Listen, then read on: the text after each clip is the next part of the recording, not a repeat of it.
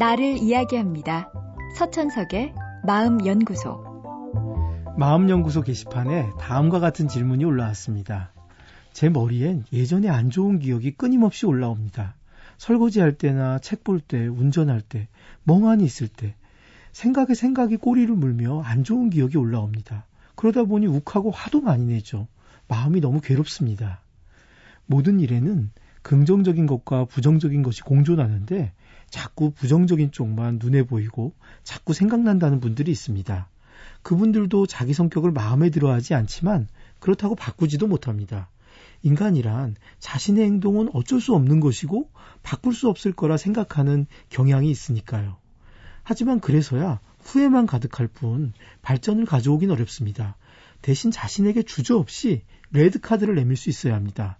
나도 모르게 안 좋은 생각이 꼬리를 문다고 느끼는 즉시 이건 내가 아니야. 이런 나를 잘라버릴 거야. 독한 마음을 먹고 맞서십시오.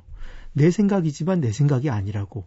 그만 날 괴롭히고 더 이상 내 머릿속에 있지 말라고 외치십시오. 신나는 음악을 듣거나 기분 좋은 생각이 떠오르는 사진을 보든가 모든 방법을 동원해서 내 머릿속을 파고드는 부정적인 사고들과 싸워야 합니다.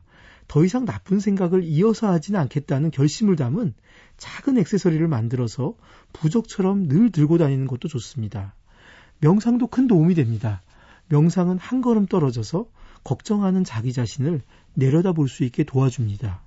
그래도 안 되면 전문가의 도움도 기꺼이 받아보십시오.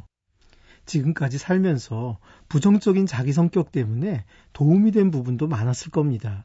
늘 조심하다 보니 노력도 많이 하고 살았을 거고 남에게 피해 줄 일도 하지 않았겠죠.